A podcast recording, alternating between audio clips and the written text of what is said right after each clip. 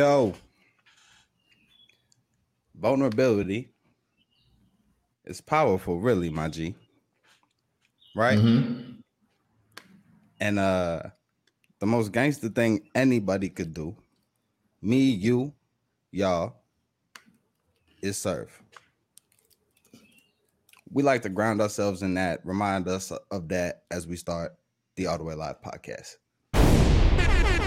Yeah, we got to, bro. We got to do that because this space is intentional. And like my brother said, this is indeed the All the Way Live podcast where me and Miles come to you quite literally live for some carefully curated content for your cranium. What we do is we take information, we synthesize it over the week, we dedicate ourselves, and then we put it on this here space of positivity, a space of gratitude, just so we can come and speak to the people that love us and the people that we love, just to be, even if for a moment, a place of escape, a place of positivity. Man, if we do this stuff on a weekly basis, Mr. Miles Xavier, we do this weekly.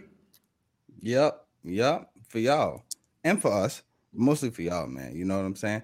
This is for everybody that is what mm-hmm. on a drive in their office. This is for everybody that's just waking up, getting ready, that needed somebody, something to listen to. You know what I'm saying? To give them that real talk. We here for you. SoundCloud, Spotify, mm-hmm. YouTube, wherever you're catching us. We appreciate y'all for real.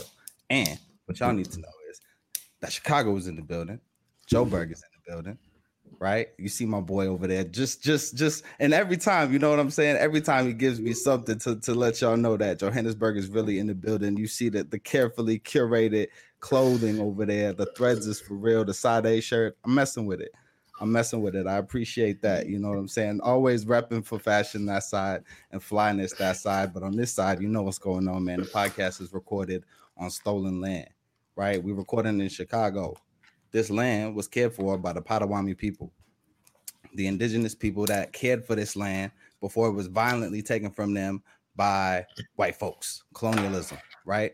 We have to acknowledge that history, not only because the violence that is that was done to them continues to be done to them is inseparable from the violence that we see in this city, this country, and this world today, but also because it's indigenous people's day, today, tomorrow. Whenever y'all I do not know that. It's tomorrow. It's Monday, right? So, matter of fact, hold on, man. We can't even hold on. Matter of fact, run that back. It's Indigenous Peoples Day. You know what I'm saying? Got to drop the air horns in there for that. You know, that's that's that's what's up, man. So, yeah, make sure that you take a moment to reflect on that history of that culture because that culture is everywhere. That's not just a United States thing. We've seen that that's a Canada thing. We've seen that indigenous people all over the world have been violently removed from their spaces. So that's what the day is about a moment to reflect on that right there.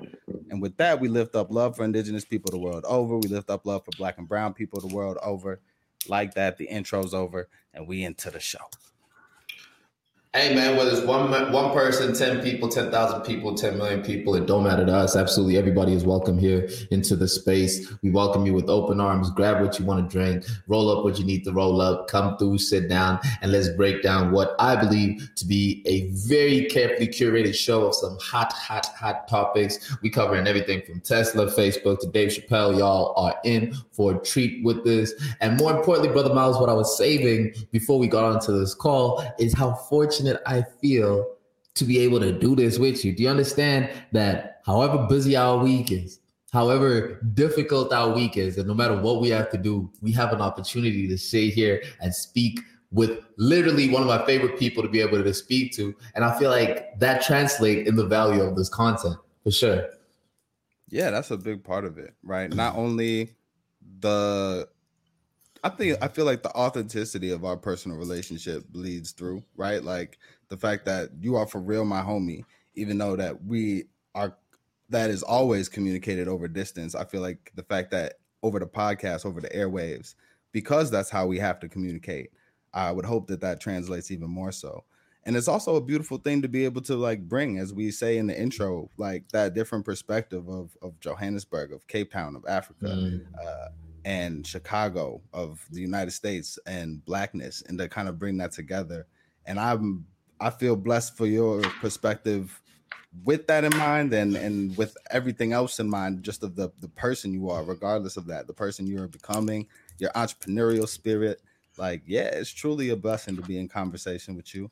And uh it's also a blessing to me, it feels like to just kind of show off like as like this is my homie. This is the type of they say you are who you keep around you. And if and there's mm-hmm. there, there's something I, I if nothing else, I always feel good about myself when you're when I'm when when I'm in your company and and that is on display that this is the type of person that uh sharpens iron as man does with each other. And that's the saying that you put me up on that I really appreciate. Man sharpens man as iron sharpens iron. I think that's super, super dope. You know what I'm saying? But look, at the end of the day, Mr. Miles Xavier, the main reason that we come in over here is to talk to these people about some things that they want us to talk about. And one of those things that got us heated and up in and had our our hands up in our arms is the fact that Tesla is handing out so much money to people uh, Tesla had to pay 137 million dollars, brother, to a former employee because they were complaint uh, for uh, racial racial accusations. I don't know about you, but immediately after I saw this, bro, I ran every racial encounter that I've ever had for anywhere that I worked at to see if I could run the same finesse. Hey, y'all, come look at this. The same, yeah. Yeah, man, it, it, it's quite a finesse, right? 137 million dollars. I think it's natural as any black person who is probably, if you black, you've probably experienced some type of racial something on the job, and you, if you black, you probably didn't get 137 million, right? so, to to hear that somebody else got that, I feel like it's natural to be like, is well, reparations might be on the table now, right? That's nuts. That's nuts, man. So what what do we know happened to this man to warrant 137 million dollars in in payments for racism on the job? Look, they were calling him all sorts of niggas and whatnot, and so they were calling him all sorts of niggas and what. But like, there's a serious there's a serious undertone to this, which is that rate there there is an element of, of racism that happens in workspaces and that is highly uncomfortable you know what i mean? Like that really is highly uncomfortable especially if you first of all just being a black man in corporate by virtue probably means despite where you are outside of say uh, outside of say outside of south africa or outside of or in these other in these other india and places like that where uh, white folks aren't necessarily the the majority. But even in South Africa over here, if you're going in the corporate world, you are going to be dealing with white folks. The statistic in South Africa is that the white uh, white people count up 8, 13, 8 to 13 percent of the population, but make up 80 percent of the executive roles in corporate. Right. Yeah, so in, creates an alienating environment for black folks, no doubt. Definitely. And I had a cousin right now who recently started a job and he was saying the same thing too, which is that you know, man, these these white folks is wilding. These white folks is wilding, but that's something you need to deal with. What I'm imploring him to do is to take all those notes so we can run this 137 million bro, I don't know what they call this man, but I need to know the combination of all the words that he said, how he recorded it, so that we can distribute this information out to our fans, so they too can get 137 million. All right, all right, all right. So let's put it. So first of all, his name is Owen Diaz, right? And Mr. Diaz actually didn't work directly for Tesla. He was a contract employee of Tesla's, and so my man uh, joined the job in 2015. He was working there for about nine months. Over the course of that nine months, uh, he experienced a lot of like racism. People were writing racist things on bathroom stalls. People would use racial epithets like around the office in all sorts of different ways. So he ended up leaving after that nine months. During that nine months, he also had his son come and work. He also had his son come and work for Tesla. There's a little bit more on that later, but so he leaves after nine months. He sues because of all this racism that he experienced, and he is later awarded 137 million dollars. Right. So I think that that's dope. When I hear that, I think that's good. If the man experienced racism, he should get some money. 137 million dollars is a lot. It's a lot. That's a lot. That's a lot of money. It makes me think about all the other black people that are working in Tesla right now, bro. The te- it, is, it is a hostile environment in Tesla right now. I'm sure all the black yeah. folks there are just no pads out. So on that, so on that, right? So actually before this in 2017 there was a class action lawsuit. And I remember when you first told me about this story, that was my first question was like, "Come on, bro. If I'm another black guy that works at Tesla, I'm super heated if he went and was telling about all this racism and he didn't include that it was happening to everybody else. But there actually has been an ongoing class action lawsuit against Tesla for hostile environment and mm-hmm. racism since 2017, right? So, but this guy decided to take his own route, and that seems to have worked very, very well for him. So I hear 137 million, and I go, dang, that's a lot of money. And I'm almost like, that's a that's a because as again as we said, if you black, you've experienced this racism, and I don't. Like all right, put it like this, right? If somebody was like, if somebody was like Miles, we're asking if anybody and if you've ever experienced racism, you might be, you know, one of those commercials came on TV. If you've experienced racism in your work environment, you might be entitled to some money. Call a lawyer at Blackity Black Blackson. 333-3333. I would call them and they were like, You entitled to some money. How much do you think you want? And I would have been like, I want a hundred million dollars, I settle out of court right now for five hundred k. Right? That's probably what I would. That my reaction. Right? I want a hundred million dollars, or I settle out of court right now for five hundred k. This guy got a more than I would even ask for. Right? And so at first I'm thinking, dang man, that's a lot of money. So I look a little bit more into it, and I stumble upon the email that the VP of people at Tesla wrote in response to this. Right now, what, what do you think say? she said? Um, nigga, never. no, no, no, no, no, no, no, no, no, no. So actually, the in the while when he was putting in complaints in real time, Tesla actually did fire a couple of people based on his complaints, which to me says they definitely did it, and there was evidence that there was that of that racism if those people got fired, right? I'll so, I'll tell it to you like this, right? Is that our, uh, one of our mutual friends uh, had, and this is back in 2015, 2014, 2015, uh, right when Tesla was hitting its stride, going, you know, astronomical with its share value. Uh, there was a lot of talk around the, the work environment in Tesla. That was common talk around around how how difficult of a work environment it is, which is quite typical when you work with a single a single figure leaderhead, right? And part of what you ended up seeing with Tesla is Musk stepping away from the helm um, and then incorporating a bunch of other a bunch of other executives to be able to run it. There was a in that same period between 2015 and 2018, there was a lot of executive turnover in Tesla. The CFO, who used to be an Indian lady, uh, well renowned from Google, left in a left in a, in a in a blaze of glory, if you will, and for an undisclosed amount. And that kept on happening again and again. That high executive turnover, which speaks possibly to this. Uh, to this culture that's there. So that was something that was known. I do not know what the head of people had said, but whatever they said, it did not help what this amount probably it probably helped this amount get to where it is. No, no. So she's responding to the amount after the fact. Mm-hmm. So what do you think she said after the 137 million is awarded to Mr. Diaz? What do you think her response to that was and the internal email?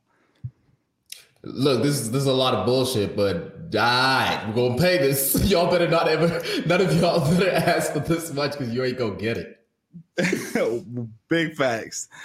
Big facts. Her like and part of that and just reading that email was part of what made me go like dang man like i don't even feel i don't even feel bad that like they had to shut out this much money. Because her email was basically a list of bullet points as to why she doesn't believe that this was uh an, the an amount of money that he should have received right? She goes mr diaz never worked for tesla. He was a contract employee who worked for CitiStaff.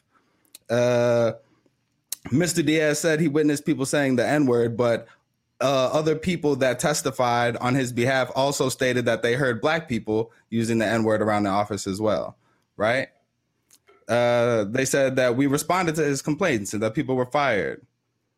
Uh, they said that even though he complained about racial harassment uh, and the time he was being harassed, he recommended that his son and daughter and his and his son, who later actually did work for Tesla, work at Tesla right? And these are her list to basically say, I don't feel that these facts justify the verdict reached by the jury. Uh, we do recognize that in 2015 and 2016, we were not perfect. We're still not perfect, but we've come a long way. Now, how does that how does that strike you, bro? Listen, there's not enough eggshells that white people need to walk around in in corporate. So this 137M pushes the number of eggshells that people need to step around in. There's something that happens when you get into corporate around a lot of people and you so happen to be a minority in that field that people feel very comfortable using the the the token minority person as a venting tool for either you, they want explanations. Hey, tell me about black people. Why do y'all do this? Uh, can I touch your hair? That type of thing, right? There's that amount, and then on the other side, it's like, okay, you're a good, you're good, you're a good, you're a good black, but then other niggas like that, you know, there's a whole lot of that in corporate, and it puts you in an awkward position as a person of color, where you, where you, where you, as you know, you, you almost have to. You, you almost have to assimilate and blend in a bit, and uh, you not necessarily tolerate it, right? But how how often do you run to HR for minor minor racial epithets that are said within office? You get exhausted with that relay race. And so what I see with this 137 million is every lap and every HR meeting that black people have had that went ignored. These are reparations. I just asked the brother to spread it around. Come on, man. Yeah, nah, I appreciate that. I appreciate that because yeah, they're they're it's inquantifi- uh, inquantifiable if that's a word right? Like how much that weighs on you every day going into that workplace. And so for valerie capers who's the vp of people uh, to say things like well we addressed his concerns and we we we fired the people that did it and he recommended that his son work here like it just speaks to being out of touch with the experience that like yo people have to work man like people, people have to make money to earn a living, bro. A lot of people are working.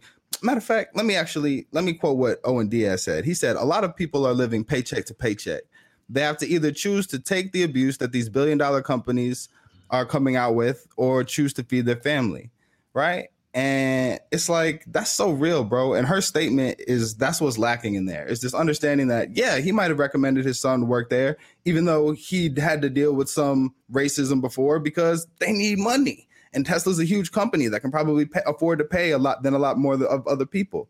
And there are people all over the country, black and white, right, that go to work every day not because they want to, not because it's not a hostile environment, but because they need the money. And it's another case of just like, yo, somebody who's in this kind of higher position whose decisions affect a lot of everyday people, blue collar people, and they're just being out of touch. The lady is black, man. I don't think that's an accident. I don't think that they nah. had the black VP come out and make this statement on accident, but it's it sucks, man. Speaking nah. of awkward positions in corporate, she's in an awkward position, and I feel for this lady who had to write this email uh, to to disparage this black man getting his money. Now, when you when you speak about um, the gentleman who experienced racism and then recommending somebody to go to recommending his son to go work in that area, you're very right on the point that excuse me, you're very right on the point that um, people need to eat and people need to work. A recent um, something that I recently stumbled upon, right, was a study where they were busy measuring how women engage with uh, sexual harassment in the office, right? Now, before the study, they would ask the women what their responses would be. And then in a blind study where the women did not know what they were going with, uh, that they were going into a, a simulated, uh, a simulated a um, interview, right? So part of the, the the studies that they asked women that were not in that environment, what would you do if somebody asked you about your breast, your your cup size? What would you do if somebody did. If somebody asked about your cup size what would you if somebody asked you about your something sexual sexual in your windows they almost 100% of the women before the study were saying that. They would quit they would leave in a rage they would hit the table and swear at him. That was the response. But then when they actually did the study to find out less than 10% of the women actually spoke up against that when they were asked things such as what is your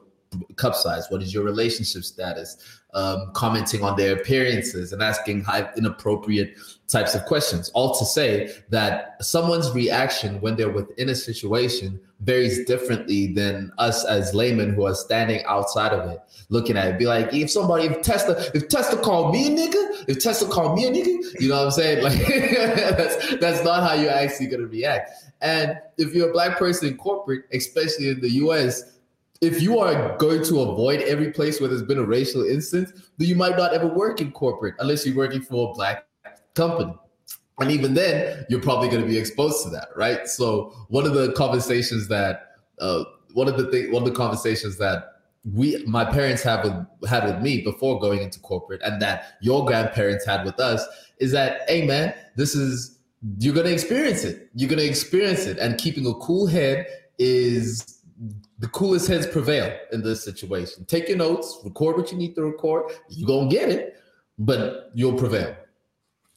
Word. And I'm glad you took it there, right? To the familial teachings aspect of it. Because I certainly like I can remember both experiencing and hearing and reading about so many instances of that kind of conformist culture being pushed on young black people right? When you go into corporate, you need to talk a certain way, you need to walk a certain way, you need to have your hair a certain way, right? You need to dress a little bit even better than your peers and colleagues at your level because you're going to be viewed a certain way. And there's always a lot of pushback against that. That yeah, young black people, young black professionals shouldn't have to shouldn't have to change who they are or or not you know or or cut their hair or keep their hair at a certain length because uh, white people in corporate might not accept that. And there's this back and forth because there's like this push that for like an etiquette school isn't the right word, but like these things to correct the way that black youth act. There's kind of like this overcorrection, I think, from o- older generations, and that and it's important to understand it in that context of like black folks who are grown and working and have worked and have had all these experience have been traumatized by working in corporate by a million microaggressions over years and are looking at people who are trying to enter the workforce and saying to give them an easier time, yo, you gotta just cut your hair, man, you know, or just just make sure you wear a tie even if nobody else is wearing a tie, right? Make sure you yeah. you you finish all your words. You say your e's and your r's. Make sure you finish every word like this. You know what I'm saying? like yo, listen. And this here comes the here comes the transparency. Here comes us being transparent on our platform, right? Now I am a tattoo having, chain wearing nigga for you know what I mean. I come with the full the full package of uh full package yeah. of accoutrements. Word. Word, you do, yeah. The the the stylish glasses, pink shirt. I, I'm I'm with you. Yep. No, but listen, recently I had a conversation with my mother, right? And the conversation with my mother is that she's very unhappy about these about my tattoos. And the, the conversation was about what, you know, how are people gonna perceive you? She's very disturbed about it, limiting my opportunities and whatnot. And to uh, to one extent, we would be irresponsible if we advocated for people of color to enter corporate spaces with their full blown negative and blast. I would not recommend that. Definitely understand your environment. definitely understand your environment and adjust to that environment. But that being said, the only way in order to be able to change that type of culture is to create that culture for yourself. So we know that in our workspace and in the companies that we have, we don't mandate uh, we don't mandate dress code. We don't mandate um, we don't mandate uh, no tattoos or whatever the case is. We don't do that. But if there is a situation where we are doing something financial and we need to put a suit on, we're going on TV, we do whatever, we'll dress up for that occasion and we'll present ourselves in a manner that's fitting into the crowd and the audience of what we're going to be what we're going to be talking about. But again, the more the, go to the Roc Nation offices, bro, or go to Facebook. They wear flip flops over there. Word, word. Wow. Yeah, you said a lot because there's a lot of conversations there, especially about how white people get to wear flip flops, right? And you know, khaki pants, and they get to do that in a di- in a different way, or not khaki pants, uh, capri pants. But yeah, man, I think it's important to acknowledge like I think uh what did you say, bro? Know your audience. That's great advice in every context, right? Know your audience. Make sure that you're delivering whatever message you're trying to deliver in a way that is that the person on the other end can receive it right? And so, yeah, it is important to be on your P's and Q's when you enter a corporate space, no matter who you are, especially if you're black. That's just the reality. But when we have that conversation, when we tell young people that, we need to make sure what we're emphasizing is that the problem isn't with them. The problem isn't with the young people. The problem isn't with their culture. The problem isn't with their dreads. The problem isn't with even them sagging their pants. The problem is that we've created a society that cares more about where you wear your pants than where your head is at right? Would rather have you look busy in a shirt and tie than do work in some jeans, right? And that's that's what we need to make sure that they know that's the truth. But here's the reality we live in. And so the home space can acknowledge a very different set of values than that other space, right? And can be can be a space of healing from having to go out and deal with that other space. That's what I would encourage.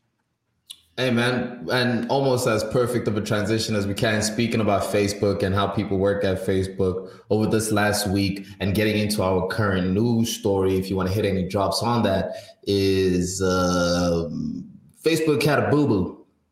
big mishap, big, big, big mishap in Facebook, man. Uh, over the weekend, Facebook lost its uh, its power. Facebook crashed for seven hours and Zuckerberg lost $7 billion. Now, this came directly at the same time that the whistleblower in Facebook shared some rather damning evidence regarding Facebook's algorithms and how predatory they are in uh, perpetuating violence and not violence, but in perpetuating outrage for the sake of engagement dang, you bodied this graphic. This is very, yeah, I'm scared of Facebook now looking at this. It's real.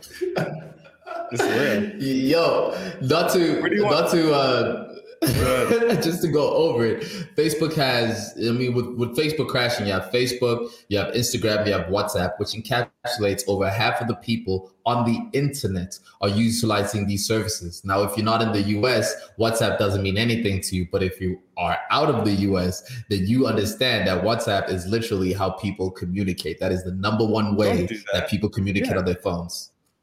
People do that. People have WhatsApp in the US. I, for one, couldn't talk to my girl. I was devastated. I was distraught. I was I was yeah. uh, I was a mess. I couldn't I could I, I, and I'm sure a lot of people were like similarly like yo, people conduct mad business over Facebook. People conduct mad business over WhatsApp. You dig me? Like yeah. it's it's a real it's a serious thing. Like there are places where people's Facebook pages like are their whole front for their business, right? People, that's how people interact. That's how people know where it's at. And if Facebook is down, it's crazy. I also heard that Facebook, it wasn't just like the servers and the website, it was also that Facebook's internal co- uh, communications were down. So they couldn't talk about what was going on. And also that they couldn't access certain buildings because of the the network was like couldn't uh, verify anybody's identity. So they was having they had you want to talk about Mondays, boy. That's yeah. a rough one, dog. No, that is top 10 worst Mondays that Zuckerberg has for sure. And the the conspiracy the conspiracy connection behind it is that a whistleblower in Facebook on that Monday a few hours before that came out letting people know about the predatory algorithmic um, the predatory algorithmic methods that Facebook uses to get people to engage. Now, essentially saying that the Facebook algorithm realized that people were no longer engaging in Facebook and Instagram as much as they used to.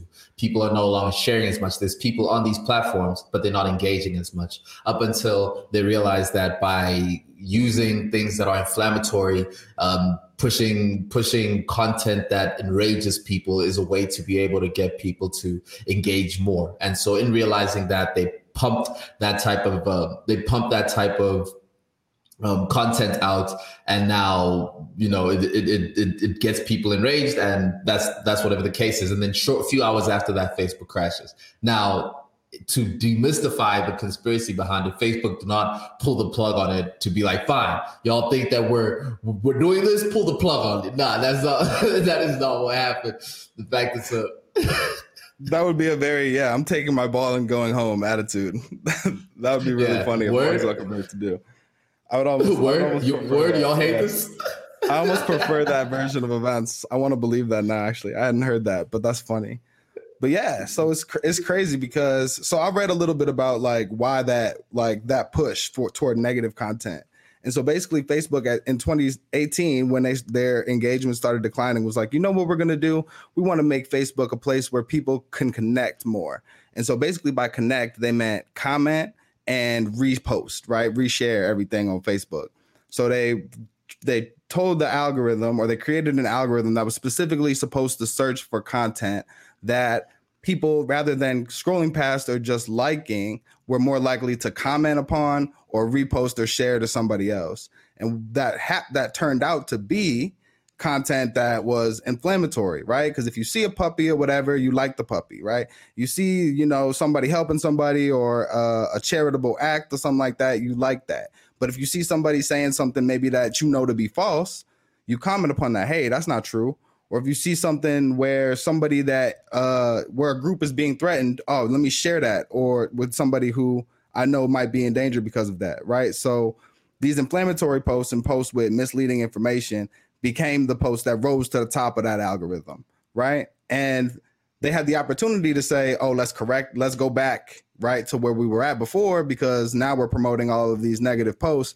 And they were like, "Well, we kind of need the engagement, and this is engagement." So they kept on rocking with it.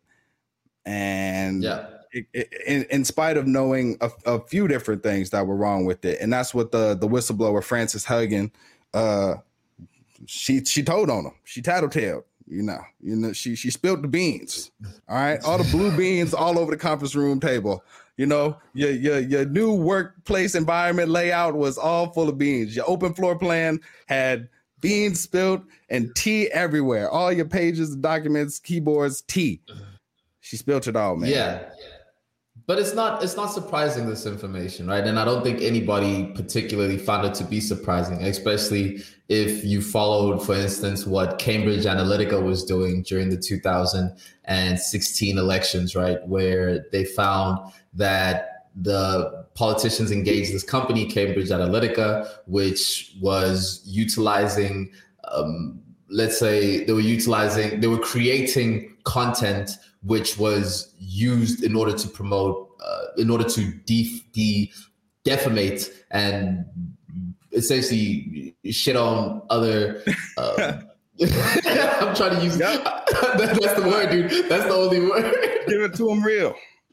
No, but essentially, so Cambridge Analytica found that they can create content that does not actually that's not necessarily true like uh, Hillary Clinton is is keeping children under a pizza spot in Brooklyn. And it's like, what? That's crazy. And you know, and, they, and they kept on pumping that type of information out and realizing that Facebook's Facebook was able to pick up that this was happening, but did not stop it because of its high engagement rate. And so the question then becomes like, what what uh, what responsibility do we have to put on these platforms in order to regulate that type of information, or is that left up to us as users in order to decide whether we want to engage with it or not engage with it? Yeah, and there's so many different directions that like we can take that conversation, right? Like we also we certainly have to examine ourselves and why our tendency is to be actionable when something is negative and not necessarily when it's positive uh, but there's also a certain level of responsibility, right? So, as a part of these internal papers that were leaked by Facebook, another thing that came out was that uh, a, a group of European politicians on both sides of the aisle wrote like a memo saying that they had essentially changed their so that that Facebook's algorithm promoting more negative content had made them skew their own content negative when they were running for office and actually resulted in more extreme stances on policy right? So that's that's politicians admitting that social media just not, not even what people are saying but what gets clicks and what gets posted determines how they determine well can determine how extreme they are on an issue right and that right yeah. there is like that that to me is like wow to, to even admit that is crazy to me as a politician. Like as a politician, you're I would I would I would maybe say like this is this is our, our posts that we we continue to post things that we know to be true and things that we know to be on brand with our with our with what we believe and yet it doesn't get posted but that's not what they're saying they're saying no. hey man we we gotta admit we're posting some bullshit because of this algorithm yo and that's crazy, man. It speaks it to like crazy. a helplessness that we all feel, right? Politicians and the individual user, we're like helpless not to engage negatively in these things. Now, with the engagements of negative things, right? There's a, a, a term they call spectator value. Now, when you're driving on a highway and there's an accident and the the the the traffic and the backup that happens of people slowing their cars down to look at the accident is what they call spectator value, right? Mm. So it's quantifiable. You can quantify, okay, what what is the spectator value based on um, what's the spectator value based on um, on, on this traffic, whatever the case is. Now, the theory behind it is that instinctively as mammals, right? Our instinctive brain is geared in order to look out for trouble. We look out for death. That's why also when people are fighting, your your your flight or flight senses is going to kick in and your attention is going to be diverted towards it because that can have a direct impact on your livelihood right same thing then now how does our brain translate into um, into the modern age right how does that archaic reaction to our brain transfer into the into the modern age you you post something on on online and you're reading comments and a negative comment that and then somebody puts a negative comment that's going to stand out quicker to you than a positive comment is for instance. You know what i mean? And so that is a lot of these things can really be deduced down into what our what our our old brain reacts to. Now that's the same thing with this facebook thing. Why why is it bad that Nick keeps getting pumped out and why is it that way that we react to it that is based on uh, that's just based on how our brain's predisposition is if you will. Yeah no i appreciate you you bringing the science into it. That's real right? And yeah we just have to we have to know that and, and choose different. And oftentimes corporations of all sorts right? Whether it's fast food companies or social media capitalize on our lack of self-control in in that regard. And so just just be conscious, man. Be conscious of your screen time. Like, man, I I don't want to leave this conversation like I think we I think you did a really good job of talking covering like the most important parts of of what we need to take away from it here, but I also want to note that like yo, they found that Instagram is specifically Instagram specifically is horrible for teenage girls, B.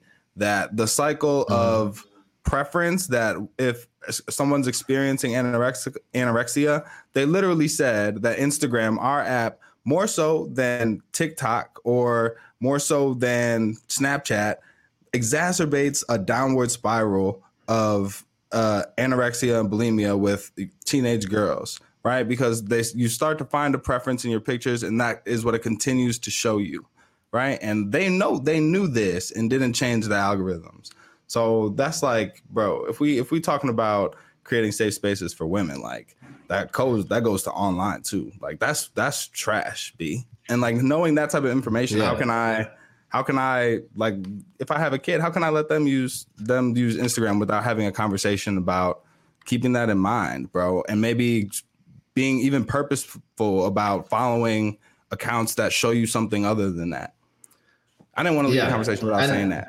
But you body this joint, bro. And uh, I'm, I'm glad you I'm glad you pointed that out, right? And a big part of what now um, science is moving towards is being able to classify Facebook and uh, is being able to classify social media as addictive. You know, having um, putting it into the addictive dictionary, um, understanding that there is a dopamine there is a dopamine connection into our usage of social media. So the act of us, the act of scrolling, why is it that the us scrolling up on Facebook is the same?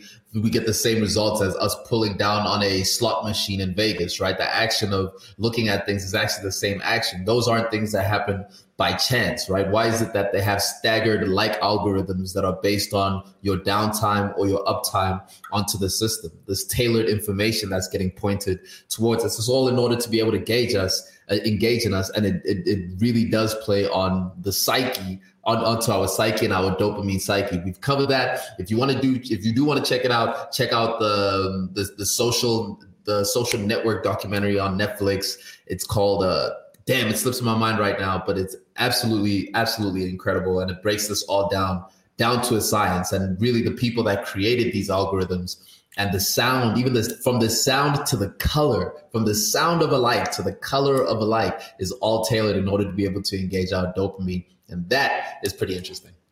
It is. It is, man, and it's it's crazy, and it affects all, all of our day to day lives, bro. So to wrap it up, I would say the the what the answer, like what we say to do, is just make companies. If you know, if you have all of this internal research that said that this is bad for stuff, you got to change the algorithm, and you got to hold companies accountable who have demonstrated that they've researched the subject, realized that it harms people, and decided not to do anything about it. That's that's that's and that's what and that's what Facebook said as well. Actually, is that if you want us to change how we operate online, legislate it. So we need to meet that. Yeah, yeah legislate it, bro. Big facts. Make it happen. Make it happen. Listen, brother, we're about to move into our favorite part of the show. We're about to move into our absolute favorite part of this show. Let us get right into it like this.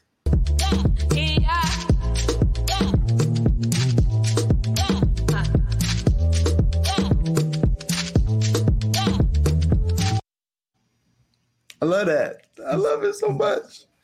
Hey man, hey man, for everybody watching live, for everybody watching live, we continue to try and improve this content for you guys. You know what I'm saying? We continue to try and engage you guys in different ways. If you have suggestions of anything that we can put in, please, please, please let us know what it is that we can do for that. We are active on Reddit. Uh, we are active on all bunch of different social media platforms. We do want to hear from you guys on what we can do to make things better Let's get into it.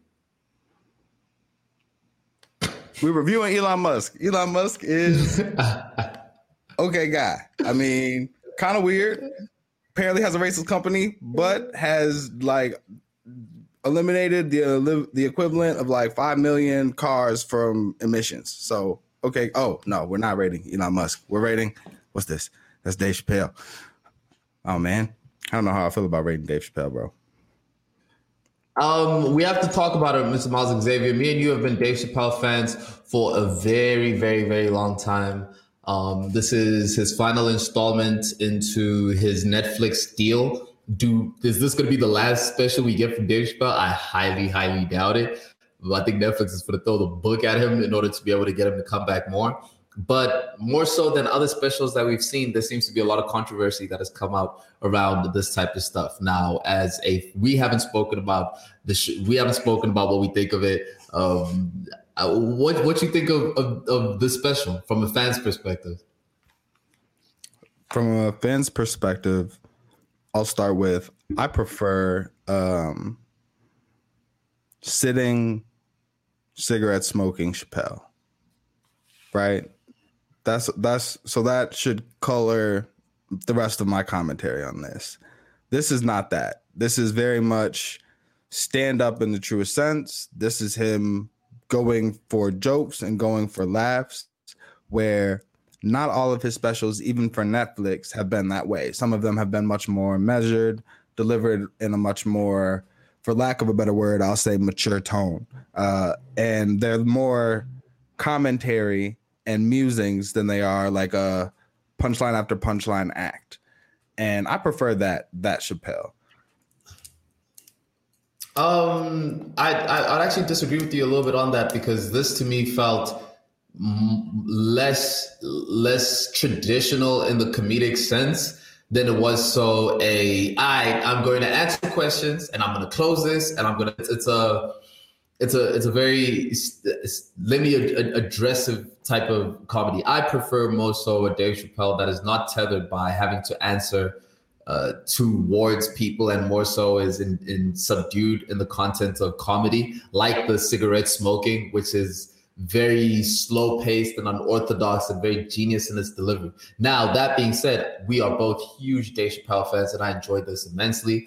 Um, I think the a lot of the top it's if if you had to if you had to try and deliver the content that Dave Chappelle has to deliver at the statue that we put him in, it's almost a state of the nation. right? Dave Chappelle is almost state of the nation for us. When we listen to Dave Chappelle, we can go back and be able to say, this is what was happening at this moment in culture, and we can refer to it, and he addresses it in that way. And I think when an artist gets to that level of of when an artist gets to that level of of reverence and he gets to that level of responsibility, a lot of the times one has to step down a little bit is the the pure enjoyment of the craft and it has to be dedicated in addressing some of these larger issues because we look to him to be able to do that. And i think he did that in this case and so i can respect it for that. Was it my favorite chappelle special?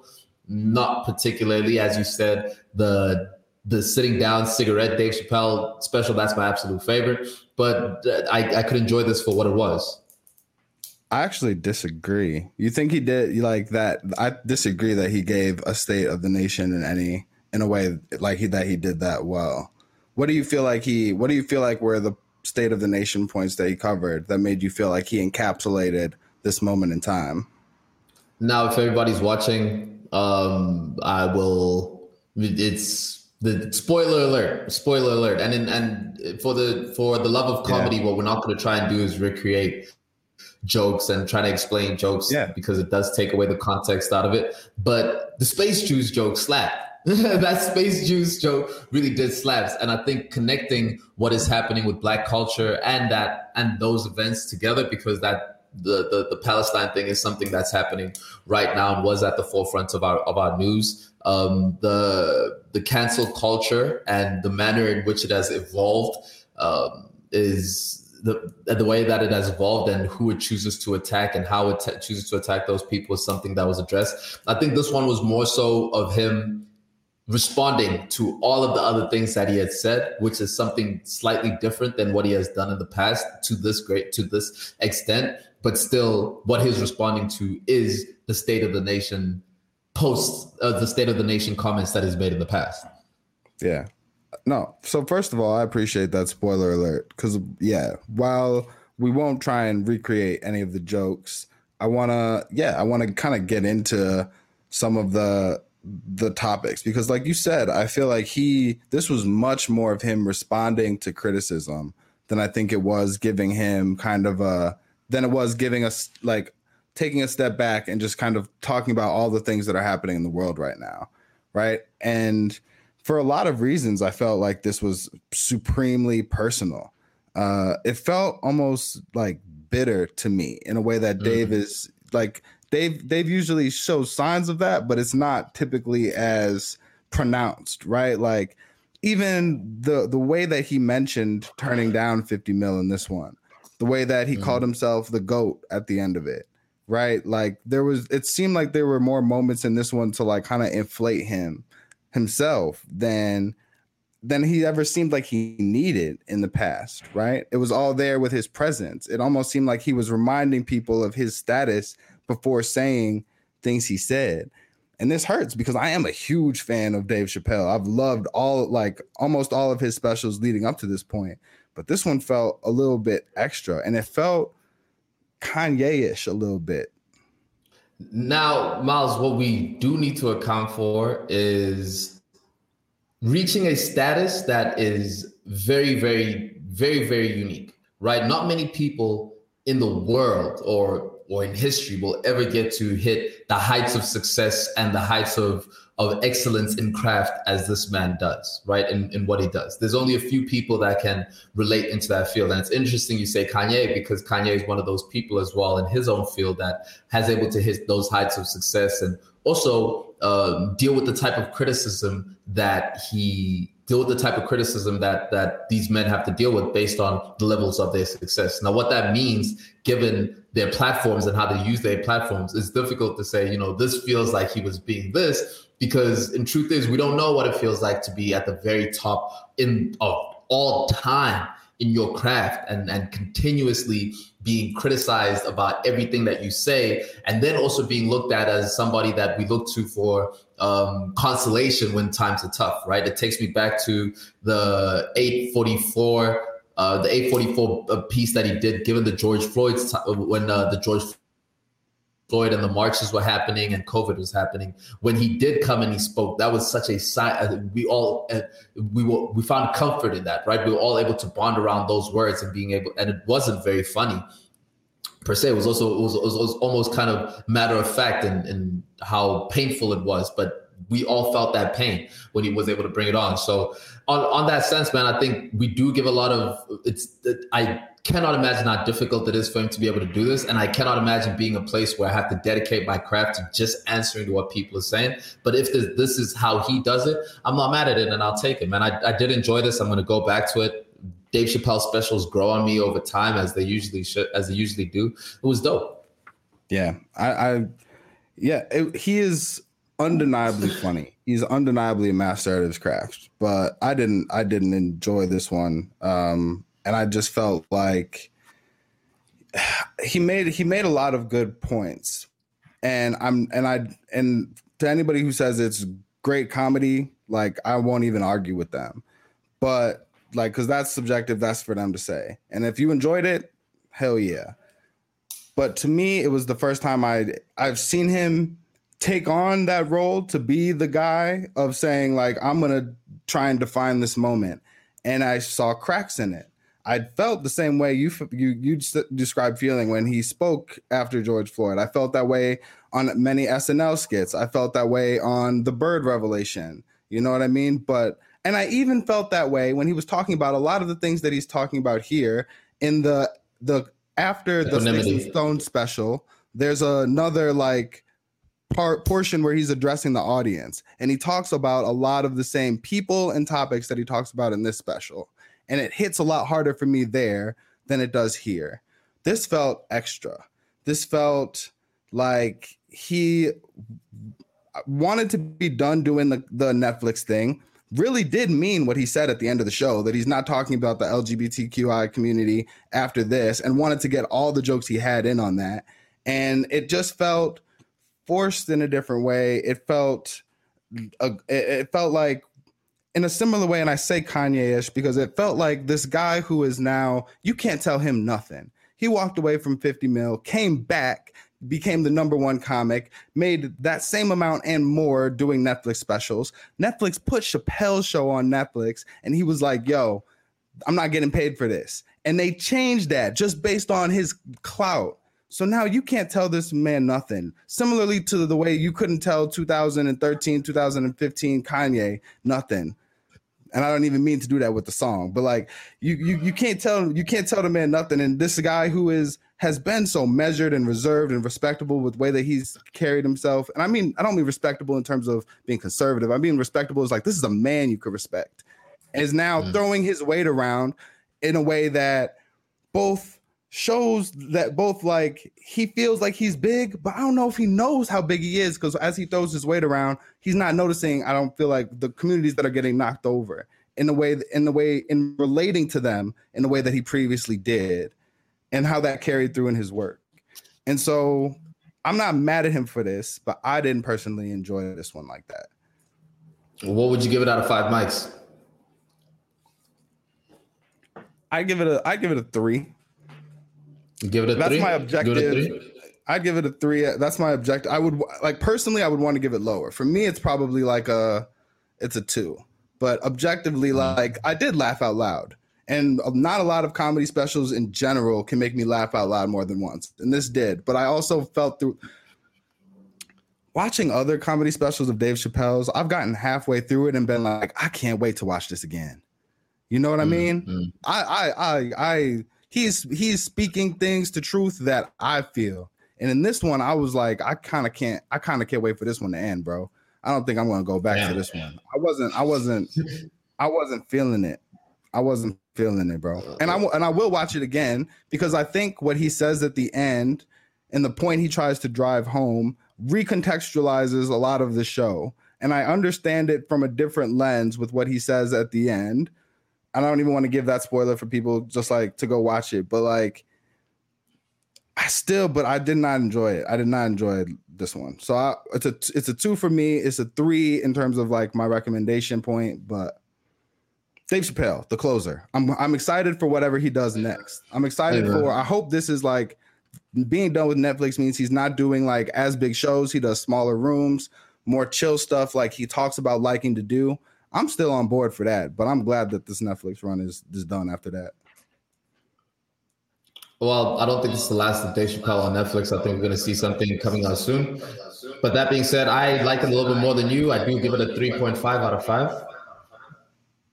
Um, if we're speaking about um, specials that are funny and things that you know are giving people recommendations, check out that Shane Gillis on Shane Gillis on YouTube. Uh, it's actually really, really, really funny. Check out that special. That's really good. If you haven't ran through any Patrice O'Neal, do yourself a favor. Go down that elephants in the room hole. Um, that's that's some dope comedy as well. You know, we're fans over here. Can't wait to see what Dave Chappelle has next. And um, I think I think we done served up these guys a, a good plate of content.